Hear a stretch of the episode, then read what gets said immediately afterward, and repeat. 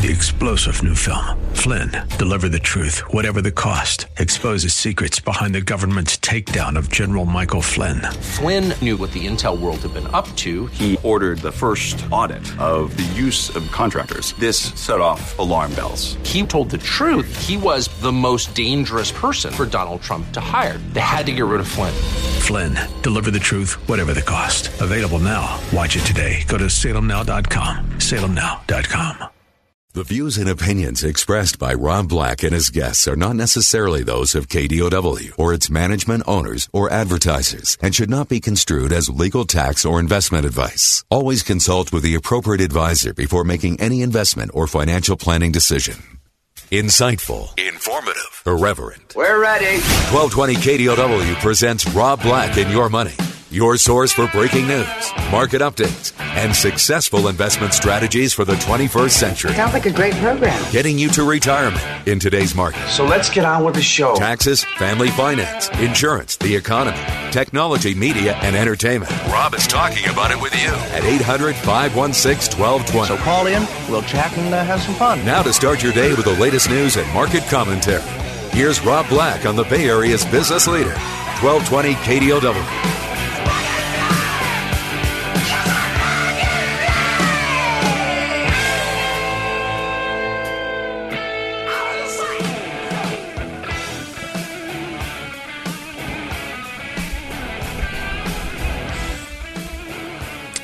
Welcome in, Rob Black and your money. I'm Rob Black, talking money, investing, and more. I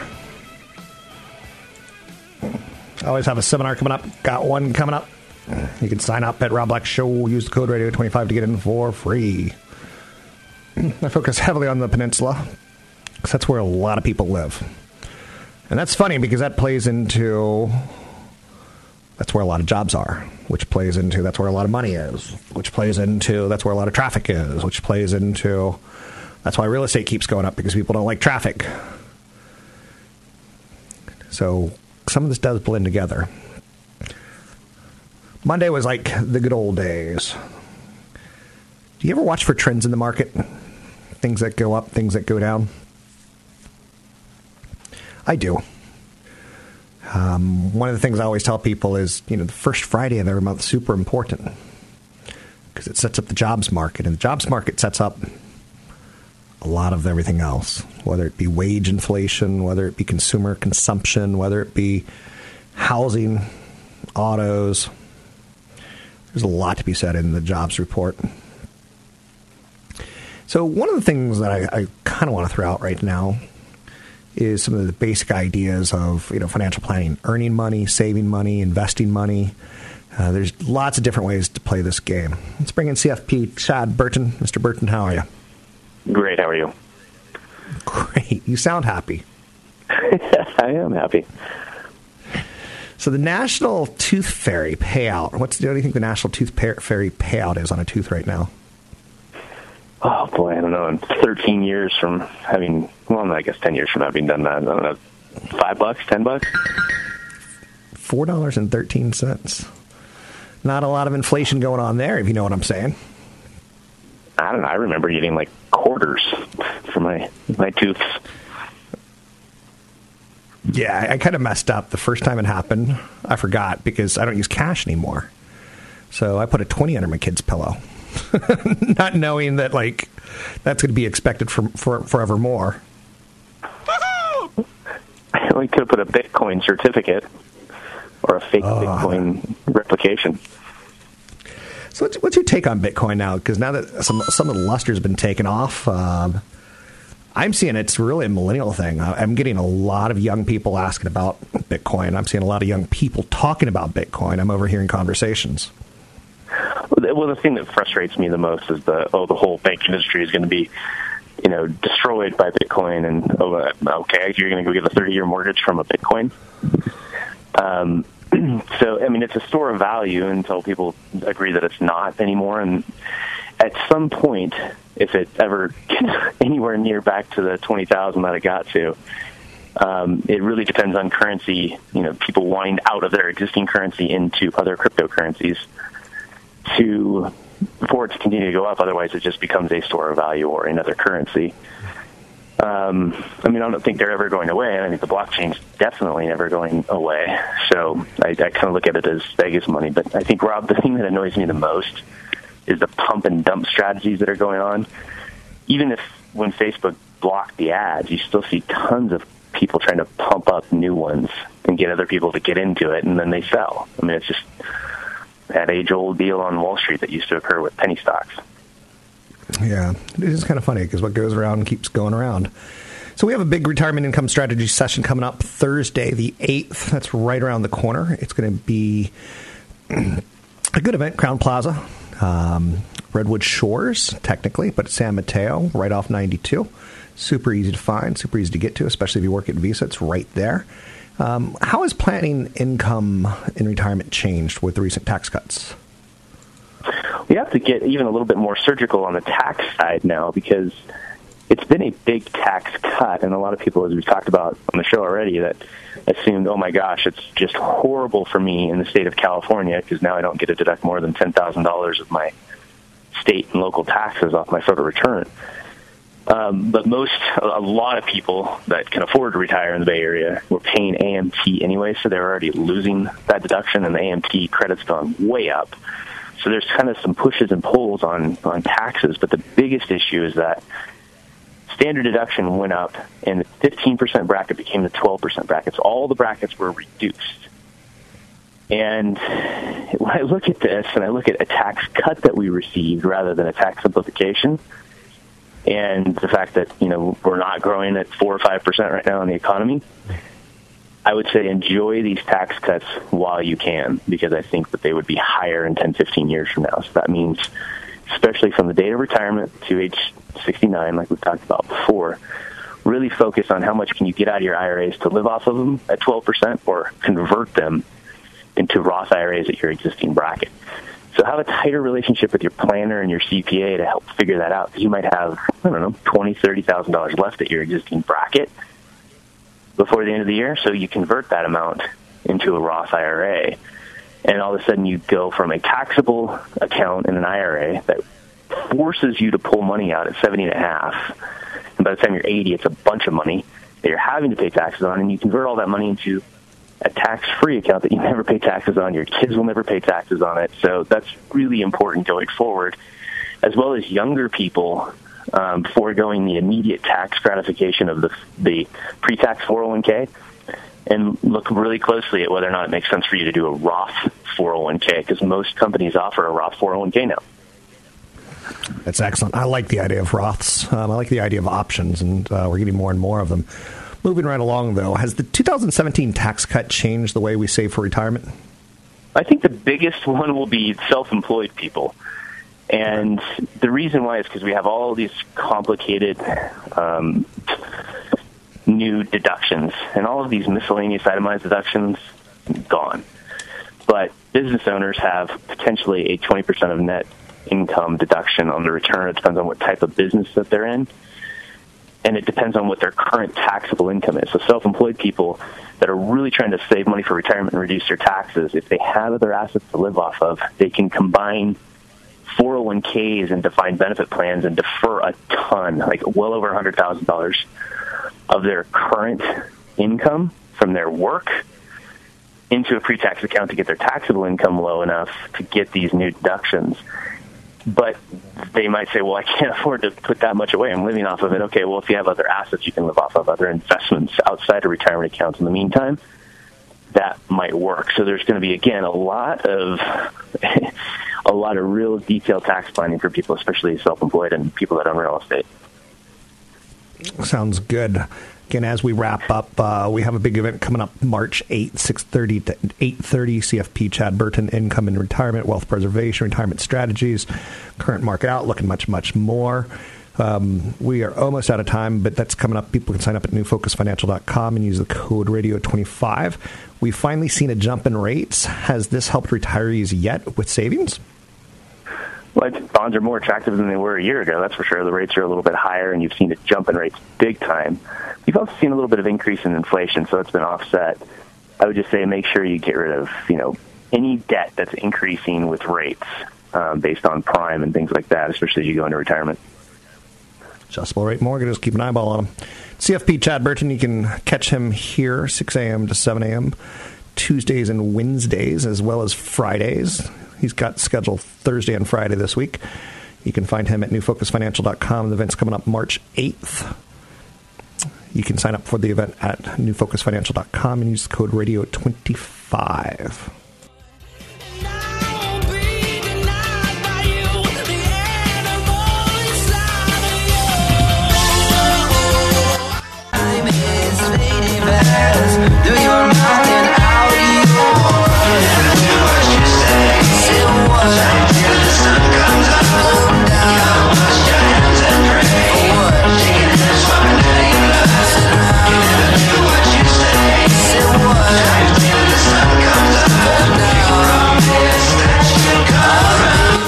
Making financial sense of your portfolio.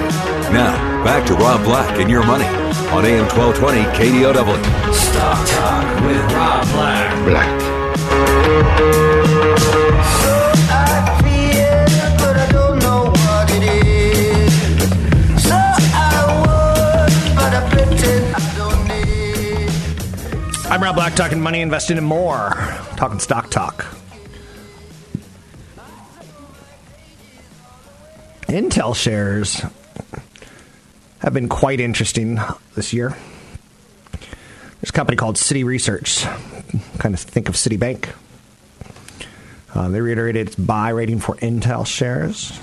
They're making the stock a top pick, predicting the company will report profits above expectations this year.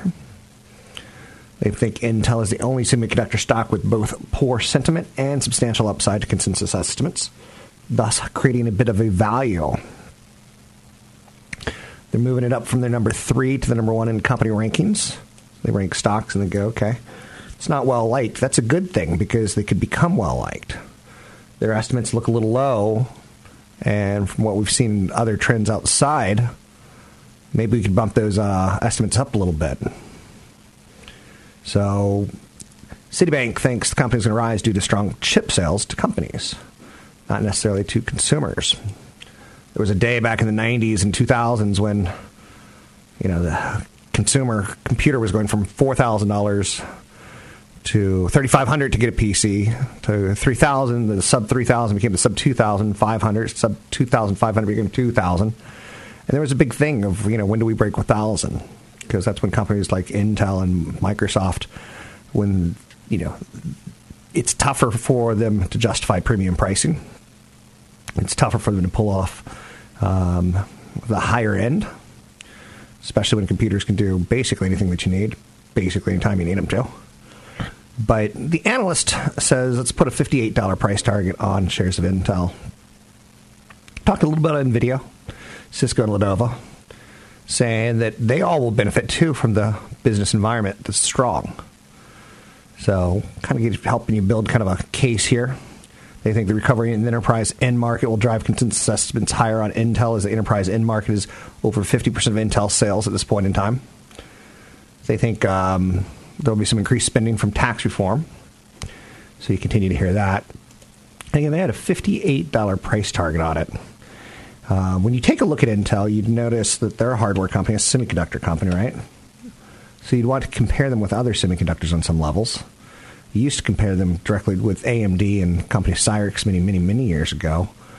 Um, but it's tough to say who do you compa- compare them with now because are they mobile play? Not as much. So some of the enterprise players are, are who you're looking at, but they may not be semiconductor companies. So it's tough to say what the price sales ratio is. So remember, the analysts had a $58 price target on it. The stock's currently right around 47. Taking a look at their dividend yield, it yields about 2.5%. So you've got $100 of it, you get $2.50 per year. That's the idea. Um, the PE ratio looks a little high for this year and uh, sitting at 24 times earnings. And that's a big concern because the market's, you know, probably around 18 times on the S&P 500. And we think the market's a little oversold, overbought, overvalued. So, but see, then you look at Intel's numbers for next year and you see that they're trading at 13 times P, which is a little bit below the market. So it doesn't seem like Citibank is going too crazy out on the limb talking about Intel being a stock that has some upside. So that's out there, right? Uh, another big story in the news today is Comcast is challenging Fox um, with a $31 billion offer to buy broadcasting group Sky. So NBC Universal owner Comcast has announced a $22 billion bid for Sky, significantly higher than Fox's offer for the European pay TV group. Rupert Murdoch's 21st Century Fox has already agreed on a deal to buy 61% of the UK based broadcasting group it does not currently own. So a little bit of um, bidding wars. So Comcast offering a cash deal. And it's uh, been quite a consistent behavior. So a lot of people like it a lot. I like it a lot. So uh, media assets, right? You're to hear a little bit more about that through the um, through the years of you know. I saw a research report that Netflix is already up 45% this year. I'm like, oh, is it really? It's up 45% this year. And the analyst said, just go ahead and buy it because it's all about media assets. Netflix shares are roaring in 2018.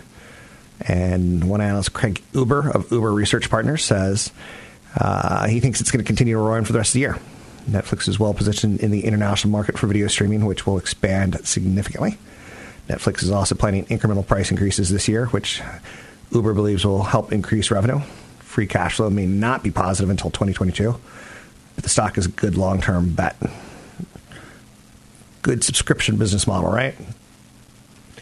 And where the companies like um, ABC, NBC, CBS, the media companies, they didn't think globally. And a lot of their assets they've licensed, unlike Netflix. So Time Warner's got this awesome thing called HBO, but they've made deals that that, that take away its power in foreign markets. Takes away its flex.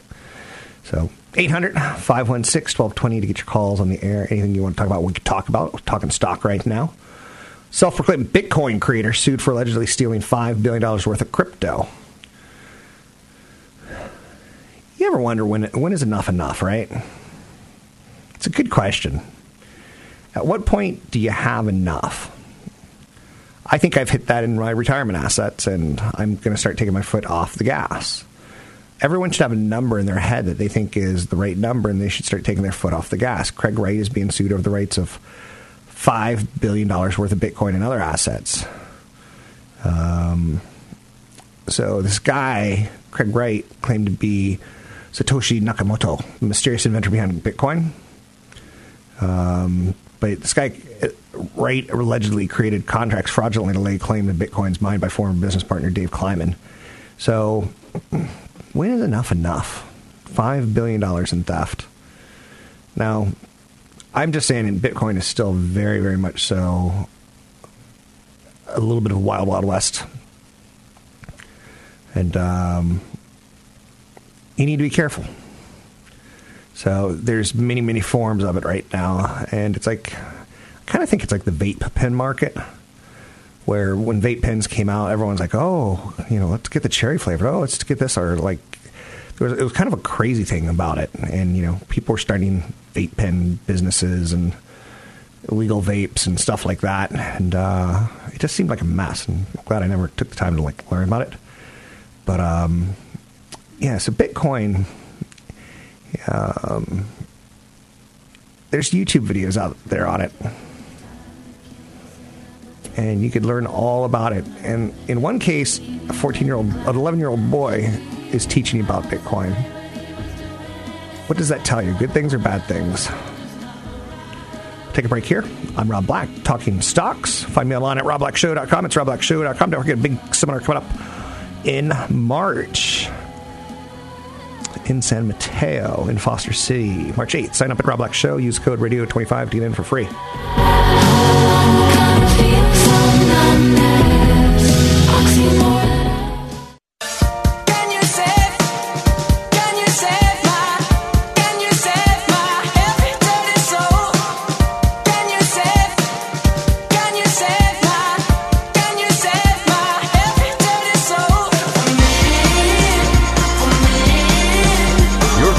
Questions are always welcome. Visit Rob Black online at robblack.com. Now, Back to Rob Black and your money on AM 1220 KDOW.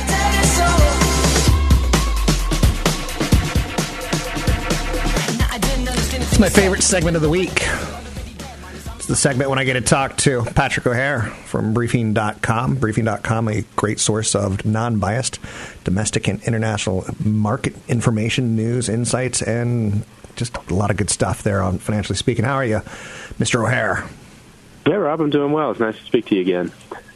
Yeah, yeah. I had ski week last week. Do, you, do y'all have ski weeks out in Chicago? Uh, well, not out of Chicago. You got to go up to Wisconsin if you want to get that Okay. done. But uh, um, uh, but haven't taken many of those recently myself. Our, our school system is so broke here. They, they give the kids a week off for school, and they call it ski week. And it's just another way of saying we don't want to pay the teachers that week and babysit your kids. So, anyway, Right. I'm digressing. Stock market. What do you think about this recovery? We've recovered more than 50% of the big dramatic pullback in February. Too soon, too fast, or just about right? Yeah, you know that's a, it is a hard question to answer. Um, it's consistent, I think, you know, obviously with what we've seen uh, over the years, where the market has shown a propensity to, to bounce back quickly from from any type of sell off, uh, let alone a uh, a ten percent plus correction. And you know, and I think what has transpired here is that you've had a uh, quite a tailwind from you know corporations coming back into the market and repurchasing their shares uh, after being blacked out from doing that during the earnings reporting period. Um, you know, you've also had a little bit of a tempering of the move in long-term rates, uh, and so uh, it kind of has gotten people reoriented around the idea that yes, rates are up, but all things considered, they're still very low, historically speaking. And then you juxtapose that with extremely strong earnings growth, and you have a market that's willing to uh, take a step back and, and recognize that that sell-off we saw was a volatility event. Uh, and largely technically driven too. So, uh, so now with a ability to refocus on a pretty encouraging fundamental picture, you've seen the market take advantage of that and buyers be opportunistic in buying into that dip. And therefore, you've got a, a nice move back up here. Um, now, having said all that, I do think that the market has been made aware that we're nearing or we're at some really important inflection points that will make the road ahead uh, more challenging uh, and which are making it known that the easy money, so to speak, has definitely been made in this, you know, re- uh, recovery rally. And I'm not speaking just of what we've seen over the last few weeks. I'm talking about what we've seen over the last, you know, eight years, basically. So, um, so the road ahead will be a little bit more more challenging as it relates to multiple expansion as interest rates move up, uh, and uh, and then the returns you're likely to see on uh, on stock prices. I once had an economist on the air tell me that he thinks the Federal Reserve has caused every major recession in modern times. Um, I'm not asking you for the same perspective, but what are your thoughts about how much we're paying attention to the Federal Reserve this year and the 10-year Treasury? And are we micromanaging? Are we are we right to be worried? Are we doing the appropriate due diligence? What are your thoughts on the Federal Reserve and how we should be playing it? Yeah, well, that is one of the and probably the uh, key inflection points in the market. Um, you know, we've gotten accustomed to seeing interest rates remaining low for so long, and we've gotten accustomed to seeing the Fed um, basically provide a security blanket for the market for some time now, and and this Federal Reserve is sounding more and more confident about its desire to uh, raise interest rates, albeit gradually. Um, but the, the message to the market right now is that um, you know the path of least resistance at this juncture certainly appears to be the upside with respect to what the Fed's going to do with interest rate policy, and uh, and that's that's an important component because you also have uh, the market staring at.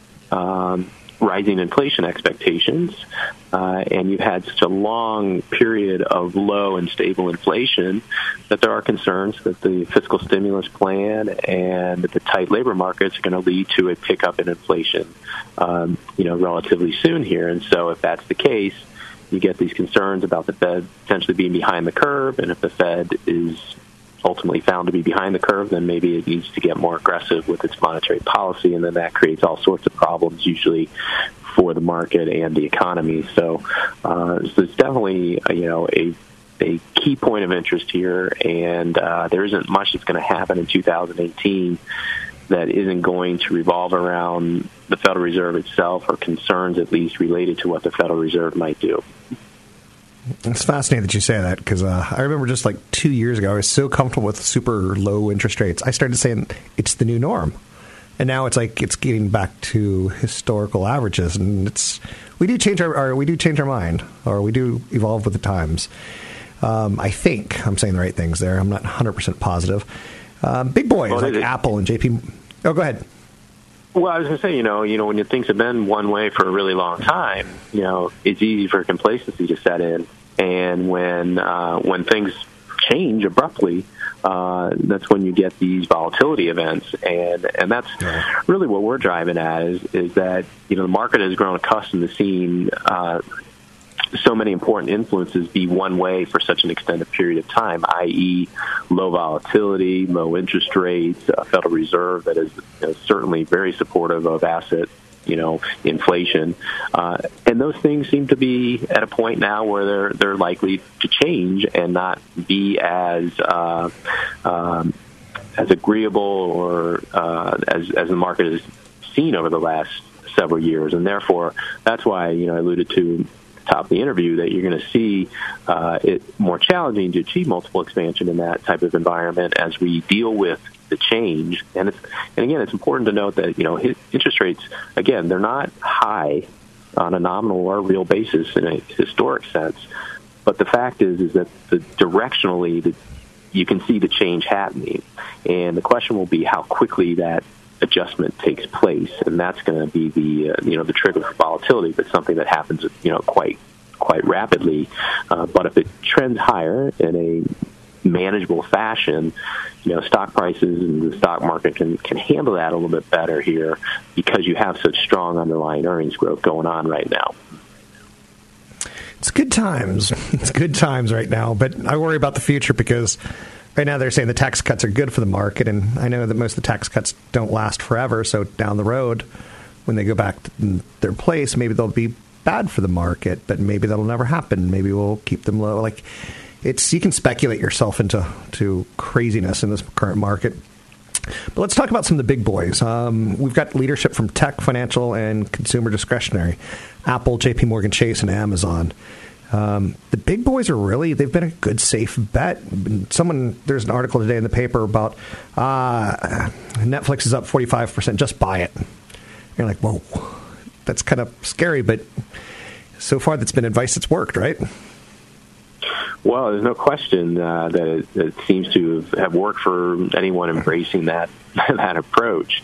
Um, in that, you know, that's really going to boil down to what you know an individual investor's risk tolerances are, what their investment discipline is. You know, are they geared more toward value-oriented stocks or growth-oriented stocks? You know, clearly, if it's if they're geared toward value-oriented stocks, then they're going to let that boat, you know, pass them by. Um, but obviously, for any growth-oriented investor who has continued to um, ride out, you know, Amazon and Netflix and, and companies with the same um, like you know have done extremely well here you know through the years. And you know I suppose the stock is really is worth as much as what the next person is willing to pay for it. But at some point um, you, you know you you do you, you hit a point where uh, people aren't as willing to pay up as they, they once were, and when you have a really crowded ownership position, uh, that's when you see things, you know, get disruptive here, um, and and you can see.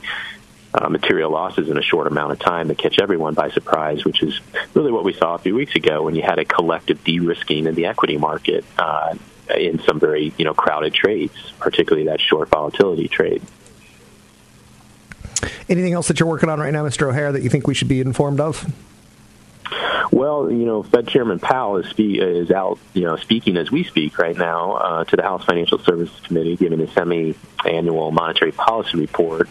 Um, so I'm, you know, keeping tabs on that, and most likely will be, you know, the topic of this week's big picture, just simply doing a review of of what he says, uh, primarily because it's important since this is his first presentation as Fed chairman uh, for the market to be aware of. And obviously, what we talked about, the Fed's going to be a focal point all year long, and you know we might as well uh, start focusing on things today, certainly, given that this is his first go around in front of Congress, uh, and he'll be the one we'll be hearing from for uh, for several years now.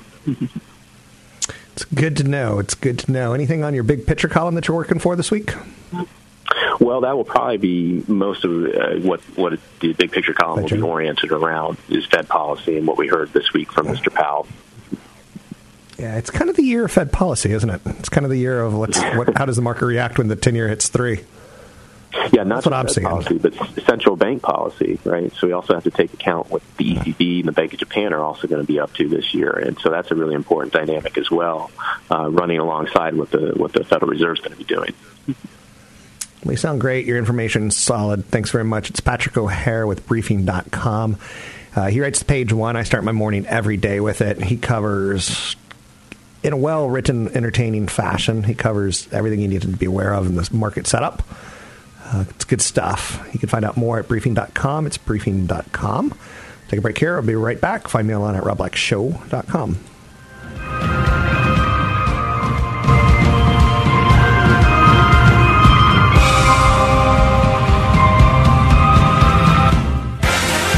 You're listening to Rob Black and Your Money on AM 1220 KDOW. On the iHeartRadio app.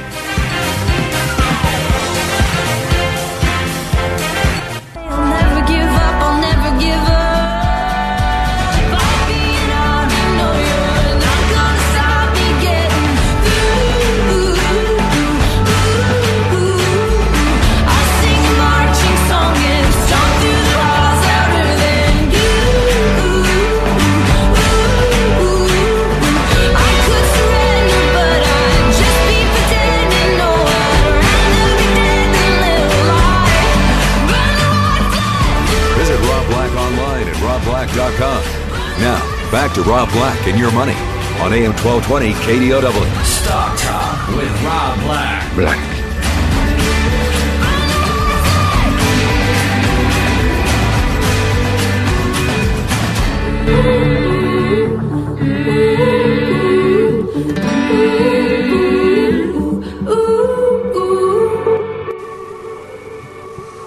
Today is the day to end all days.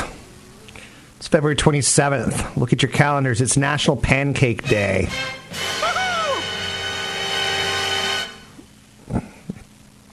The International House of Pancakes 13th Annual National Pancake Day. From 7 a.m. to 7 p.m., participating restaurants are giving away free short stacks of buttermilk pancakes. Select locations have extended hours all the way to 10 p.m. The dine-in only deal is limited to one short stack per person while supplies last. Short stack usually costs five dollars and seventy nine cents. That's a pretty good amount of carbs. Get Um, in my belly! And if you go and eat, they're going to donate money to the Children's Miracle Network, Hospitals Leukemia Lymphoma uh, Society. So, if pancakes are your thing, IHOP's your your your play today. So, you know that obviously plays right back into why companies like Apple are saying that we want to have clinics inside our offices to, to help our employees because they just ate a stack of pancakes with uh, goop on top. So sugary goop, that is. So why would someone like Apple want to invest in health? Health problems result in 69 million workers reporting missed days each year, reducing economic output by 260 billion per year. That could be a large part of it. Could also be, you know, employees want it. A couple years ago, speaking at Visa, and the millennials all they wanted was they heard that Google gave away sushi at lunch, and they wanted that. Um, even though Visa had some pretty nice perks, and they're you know uh, giving their employees tied towards their 401ks. But uh, I'll take sushi, please. So the White House cut a big deal with Boeing for $3.9 billion for two new Air Force Ones. $3.9 billion for two new planes. Um, wow. We had to make the move, and we decided to make the move. I'll, I'll say that one one more time. Um, 3.9 billion for two new Air Force Ones.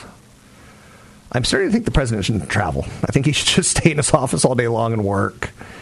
Trump has reached an informal deal with Boeing on a fixed price contract for the new Air Force One program. The White House is out there saying, thanks to the president's negotiations, he's saving taxpayers 1.4 billion. But I'm stuck on that two planes, 3.9 billion dollars number. I know what's good and bad. Do you remember way back in December 6, 2016, when Trump t- texted Boeing's building a brand new 747 Air Force One for future presidents, but costs are out of control? More than $4 billion cancel order. And he's getting two. Well, I'll just be quiet. so I want to sound like a like I'm nagging. Nag, nag, nag, nag, nag, nag, nag. That's all I You are fake news. Fake news. Fake news. it's kind of cool to be called fake news. I'm not sure if you're with me or against me on that one, but it feels kind of good. Um, other stories out there Microsoft is planning to build quantum computers, the theory of which contemplates particles existing in more than one state at once. Um, so that's out there. Uh, if Microsoft can pull off quantum computing, it could be the promise of, you know, um, Satya Nadella, the CEO of the company, who four years ago said that could happen. So, telling you that you know there is still innovation out there. AT and T's in the news today. Um, you know they have a proposed acquisition of Time Warner, and it remains on hold. And because that kind of this, both stocks are kind of going nowhere. Um, worthy of note. The Amazon president, chairman, and chief executive Jeff Bezos received an ultimate accolade when Warren Buffett took his hat off to him yesterday or over the weekend, talking about um, the amazing managerial talent of Jeff Bezos. So he himself, Warren Buffett, said he blew it by not investing in Amazon, and uh, that's out there. So some of the stock talk stories out there. Anything you want to talk about, we can talk about. So, Starbucks is doing everything they can to get the lunchtime eater in and the dinner time drinker in. So, those are the big things that they need to kind of they need to stop being just a morning company. So, pay attention to what brands they're they're pushing and what sort of products they're pushing. Uh, I think you can figure out a lot just by watching what they're trying to do. You can figure out a lot of what's going on in retail because they have top management. Um, Amazon, always in the news. Will they be the first company to hit $1 trillion, or will it be Apple, or will it be Google? It's going to be one of them, right? Fitbit crashes 12%. Oh, ladies and gentlemen, please, please, please be careful on the Rokus and the Fitbits, the people who are competing with the established players of streaming. Shares of wearables pioneer Fitbit are down 12% today. Um, smartwatches are taken over from the fitness tracker. So the pure fitness tracker feels to me like the PDA, the personal digital assistant, you know, the back in the days of the Palm Pilot, not public display of affection. Um, but Apple's watch has taken a chunk of sales away from Fitbit, chunks and chunks. I would not hope for a turnaround or a dead cat bounce. I would be. It's that's one that I just don't want to play. Again, if, if you're if you're messing with King Kong, he will punch you in the face at some point in time. Whether that King Kong be Amazon or that King Kong be Apple. You can find me online at robblackshow.com, robblackshow.com. I always have seminars coming up. You can go to robblackshow.com. Look for the seminars coming up and use the code radio25 to get in for free. This is Stock Talk. Rob Black.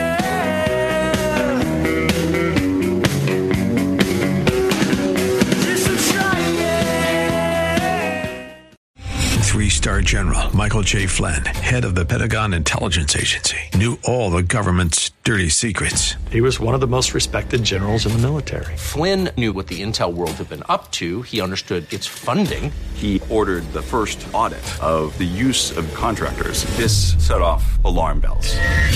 The explosive new documentary, Flynn, deliver the truth, whatever the cost, and covers the facts behind this scandal. Flynn told the truth. He was the most dangerous person for Donald Trump to hire. I find out the worst enemy that I'm going to face in my life is right here in America. They took my assessment and they wanted me to change it. And I was like, I'm not changing it. They had to get rid of Flynn.